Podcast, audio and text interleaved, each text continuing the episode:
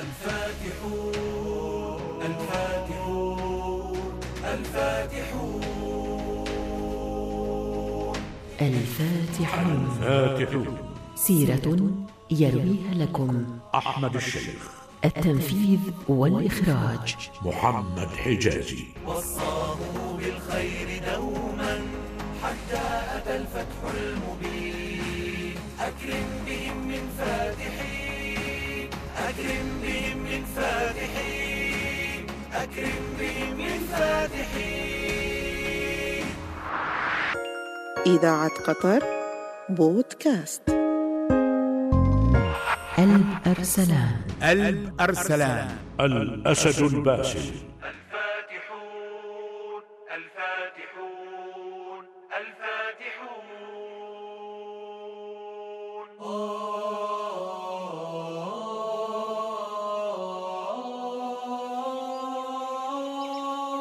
ولد ألب أرسلان واسمه الحقيقي محمد ابن جغري بيك داوود ابن ميكائيل ابن سلجوق ابن دقاق في الخامس عشر من ديسمبر لعام 1029 للميلاد بمدينة بخارى حيث استقرت أسرته المنتسبة لقبائل الغز التركية وأطلق عليه لقب ألب أرسلان الذي يعني الأسد الباسل لما أظهر من قوة تحمل في صباه وقدرة على مواجهة أقوى الخصوم. ونشأ ألب أرسلان في رعاية عمه طغر البيك المؤسس الحقيقي لدولة السلاجقة التي أيدت الدولة العباسية بعد أن أوشكت دولة الخلافة على الانهيار بين النفوذ البويهي الشيعي في إيران والعراق والنفوذ الفاطمي في مصر والشام. كيف حاله الآن يا نظام الملك؟ إنني منذ أرسل إلي يستقدمني من إقليم خراسان ولم أستطع رؤيته. إنني أنا الذي أرسلت أستقدمك باسمه يا ألب أرسلان. فعمك أرطغرل بيك في حالة حرجة جدا. وخفت أن أعلن عنها قبل مقدمك حتى لا يستعر الخلاف بين أبناء البيت السلجوقي لخلافته على عرش السلطنة. أحالته تنذر بالموت يا نظام الملك؟ كل نفس ذائقة الموت يا أمير. ولا أخفيك سرا إنني قد علمت من بعض عيوني أن عمك قتلمش يستعد بجنده. والوزير أبو نصر الكندري يناصر أخاك الأصغر سليمان.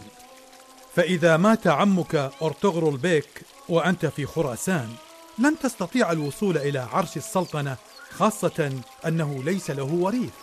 لكن عمي أرطغرل البك لم يعهد لي بولاية العهد يا نظام الملك. ولم يعهد بولاية العهد لعمك قتلمش أو أخيك سليمان يا حاكم خراسان. وإن مات دون ما وجود رجل قوي مثلك في هذا القصر لاشتعل الصراع بين عمك وأخيك وضاعت دولة السلاجقة إلى الأبد. وأنت تعلم الخطر الذي يحدق بها. فالأرمن والروم على حدودها الشمالية والغربية والبويهيون على حدودها الشرقية. تعلم يا نظام الملك الطوسي أنني لا رغبة لي في تولي السلطنة ويكفيني كوني مرابطا على حدود الدولة أمام أعداء الله. ليس لك اختيار في تولي الأمر يا سيدي. فإما أن تتولى السلطنة وتواجه الفتن التي تكاد تعصف بالدولة أو تترك دماء المسلمين تسيل أنهارا بأيدي المسلمين وأعدائهم.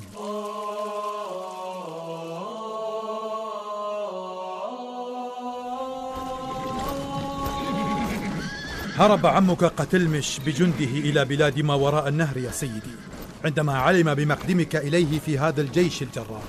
الحمد لله الذي حقن دماء المسلمين بهروبه. لا ترسل خلفه من يتبعه يا نظام الملك. وأعطه الفرصة كي ينجو بنفسه وآله وجنده. فهم أهل رحم ودين. سمعا وطاعة يا سلطان البلاد. ولكن أود إخبارك بشيء عن أخيك سليمان. تكلم يا نظام الملك. هل أصابه مكروه؟ منذ أن ادعى حقه في عرش السلطنة عكف على حشد الجند كما تعلم لكنه تحالف أخيرا مع حاكم رومية وذهب إلى بلاده كي يسير جيشا يقاتلك به. لا حول ولا قوة إلا بالله. يستعين بأعداء الإسلام لقتال المسلمين من أجل السلطنة؟ ألا خاب في الدنيا والآخرة. لقد راسلني بعض معاونيه الغاضبين من هذا التحالف وأخبروني أنهم ينوون اغتياله جزاء بما فعل. لا لا لا يا نظام الملك. ليس من شيم المقاتلين الأحرار أن يقتلوا خصومهم غيلة. دعه يسير الجيوش وإنا إن شاء الله لمنتصرون.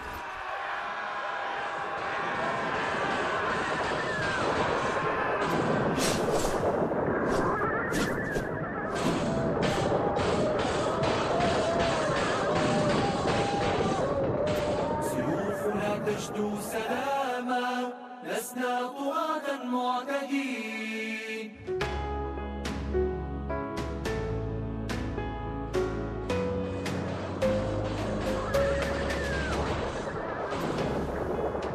فر حاكم رومية من ميدان المعركة يا سلطان البلاد عائدا لبلاده وترك جيش أخيك سليمان وحده في المعركة. كنت أتوقع هذا منه. لقد أصبح النصر محققا يا سيدي. يمكننا أن نطبق عليهم فنفنيهم عن بكرة أبيه لا يا نظام الملك.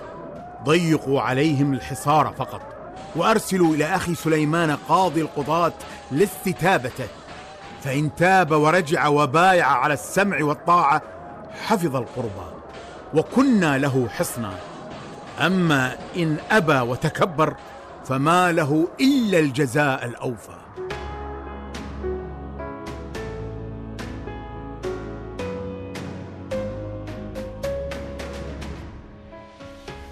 كان ألب أرسلان قائدا ماهرا مقداما. وقد اتخذ سياسة خاصة تعتمد على تثبيت أركان حكمه في البلاد الخاضعة لنفوذ السلاجقة قبل التطلع إلى إخضاع أقاليم جديدة وضمها إلى دولته. كما كان مشتاقا إلى الجهاد في سبيل الله ونشر دعوة الإسلام في داخل مناطق الدولة البيزنطية المجاورة له كبلاد الأرمن وبلاد الروم. وكانت روح الجهاد الإسلامي هي المحركة لحركات الفتوحات التي قام بها ألب أرسلان وأكسبتها صبغة دينية وأصبح قائد السلاجقة زعيما للجهاد وحريصا على نصرة الإسلام ونشره في تلك الديار ورفع راية الإسلام خفاقة على مناطق كثيرة من أراضي الدولة البيزنطية. قبل إعداد الجيش لفتح بلاد الروم يا سيد السلطان يجب علينا أن نأخذ الشرعية من الخليفة العباسي في بغداد. فهو وإن كان رجلا ضعيفا لا يقوى على تحريك جندي واحد في عاصمته إلا أنه ما يزال خليفة المسلمين. أحسنت المشورة يا نظام الملك ولكن موقف الخليفة العباسي من الصراع الذي دار في سلطنة السلاجقة لا يبشر بالخير فهو لم يساندني. ولم يعاديك يا سيدي. كان الخليفة ينتظر المنتصر فيثبته على عرش السلاجقة ليحكمهم باسمه. وها قد حسمت الصراع يا ألب أرسلان. فأرسل للخليفة في بغداد من يطلب لك الولاية على العرش. السلطان ألب أرسلان ليس في حاجة إلى تثبيت الخليفة يا وزير الدولة. إن قوة السلاجقة هي التي تحفظ العرش. وليس تثبيت الخليفة. الخليفة العباسي هو خليفة المسلمين ويجتمع حول رايته أهل السنة والجماعة من خراسان وما وراء النهر إلى بلاد المغرب. وكلنا يعلم أنه مجرد خليفة بالاسم ولكن تثبيته يوجد دعما وتأييدا لنا أمام عدونا. فلتذهب أنت إلى الخليفة في بغداد يا نظام الملك الطوسي ولتحمل له معك من الهدايا ما تشاء. ولتخبره أنني رفعت راياته وأمرت أن يدعى له من فوق المنابر وإنني سأتوجه إلى حلب لمحاصرة المرداسيين والقضاء على فتنتهم. وبعد أن تقضي على هذه الفتنة يا سيدي يمكن لك أن تسير الجيوش بمباركة خليفة المسلمين لفتح بلاد الروم والأرمن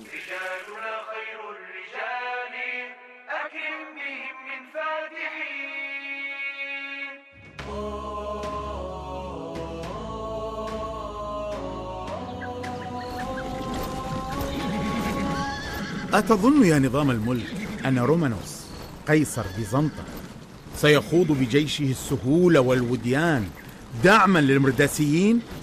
لا يا وزير الدولة إنما حشد رومانوس جيوشه لمواجهة المسلمين ووقف زحف الإسلام على بلاده مستغلا لجوء محمود المرداسي إلى بيزنطة الحمد لله الذي ولاك سلطنة البلاد فلولا فتنتك وحرصك على رفع راية الإسلام لكانت جيوش رومانوس جالينوس تدك أسوار بغداد.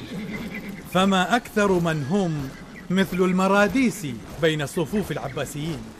يا سلطان السلاجقة! يا ألف أرسلان! ها؟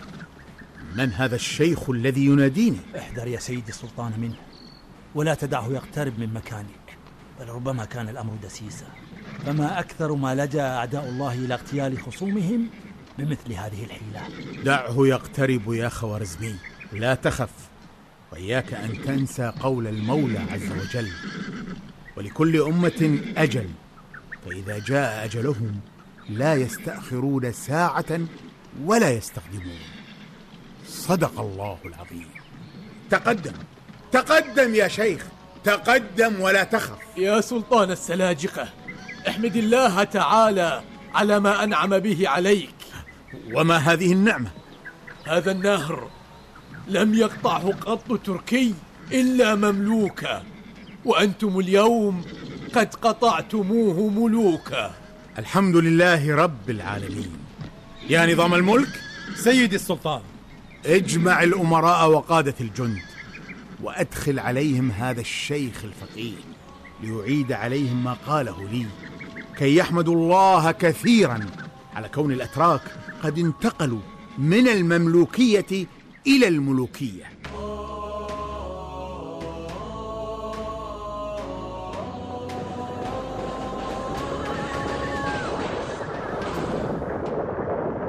جيشنا حصد رؤوس جند الإمبراطور البيزنطي حصدا.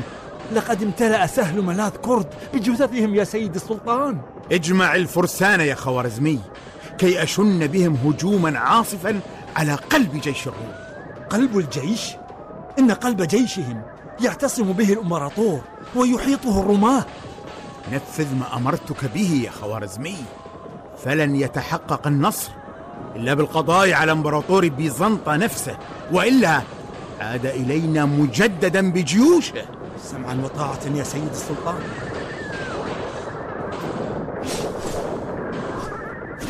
فتحوا الممالك دون عنف مشرقين مغربين ورثوا المكمل بالسجايا خير البرية أجمعين.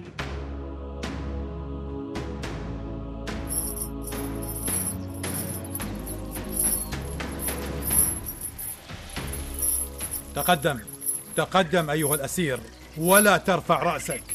إنك في حضرة السلطان ألب أرسلان سلطان السلاجقة وهازم البيزنطيين وفاتح بلاد الإفرنج بسيوف المسلمين.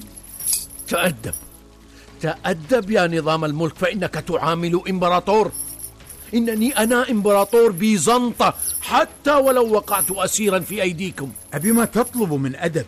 كنت تعامل أسرى المسلمين يا رومانوس؟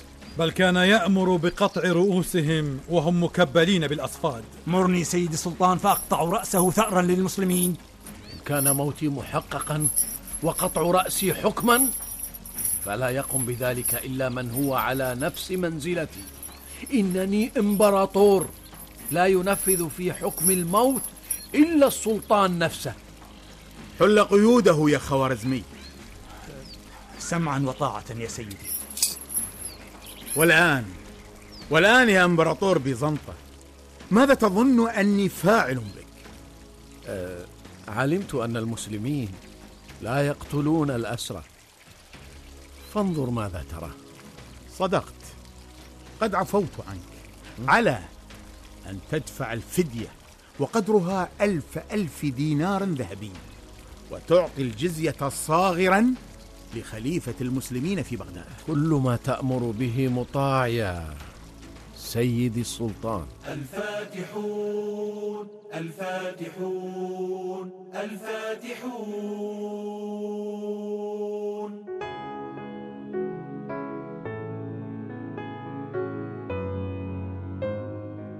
يذكر ابن الأثير في كتابه الكامل في التاريخ شيئا من أخلاق السلطان ألب أرسلان فقد ذكر أنه كان عادلا يسير في الناس سيرة حسنة. كريما رحيم القلب شفوقا على الرعية رفيقا بالفقراء بارا بأهله وأصحابه ومماليكه. كثير الدعاء بدوام النعم. وكان يكثر الصدقة فيتصدق في كل رمضان بخمسة عشر ألف دينار. وكان حريصا على إقامة العدل في رعاياه وحفظ أموالهم وأعراضهم. ورغم هذا قتل على يد أحد الثائرين على حكمه في اليوم العاشر من ربيع الأول لسنة أربعمائة وخمس وستين للهجرة الموافق للتاسع والعشرين من نوفمبر لسنة ألف واثنتين وسبعين للميلاد.